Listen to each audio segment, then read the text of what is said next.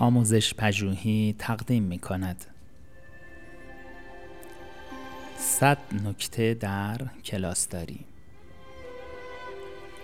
نکته چهل و شش.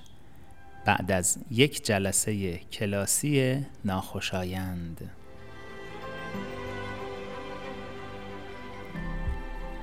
گاهی یک جلسه درس آنقدر بد پیش می رود که معلم احساس می کند که کنترل کلاس را به کلی از دست داده است و از دیدن دوباره آن کلاس ترس زیاد دارد. در برخورد با یک جلسه کلاس واقعا ناخوشایند به طور نظاممند و منطقی اجتناب کنید. بدترین کار ادامه دادن جلسه بعد به گونه است که انگار اتفاقی نیفتاده است. اگر چنین کنید همان مشکلات دوباره به سراغ شما خواهند آمد. سعی کنید از دیگران کمک بخواهید.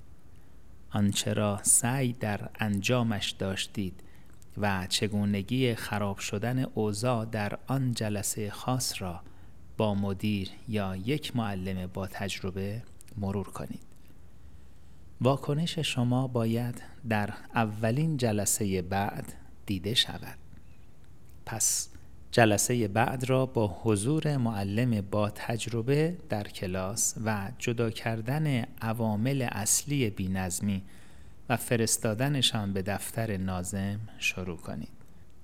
اگر ممکن است برنامه ریزی کنید که آن همکار تا آخر جلسه در کلاس باقی بماند. اگر این امر ممکن نیست از کسی در شروع و پایان کلاس کمک بگیرید.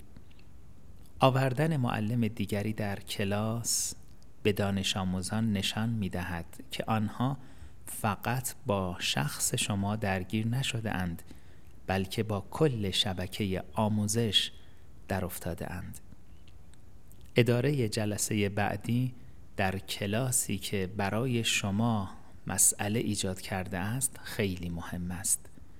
هدف آن جلسه این خواهد بود که کنترل دوباره ای بر موقعیت و کل کلاس به دست آورید.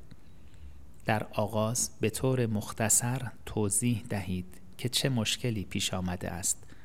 برای مثال بگویید قطعا جلسه قبل جلسه خوبی نبود. تعداد زیادی از دانش آموزان به حرفهای من توجه نکردند. تعدادی از افراد اصلی که این کار را کردند امروز به همان دلیل از کلاس اخراج شده اند. امروز انتظار رفتار خوب دارم به طوری که همه بتوانیم یادگیری را پیش ببریم. این دلیل بودن ما در کلاس است. اطمینان حاصل کنید که کار این جلسه کاملا روشن و سرراست است.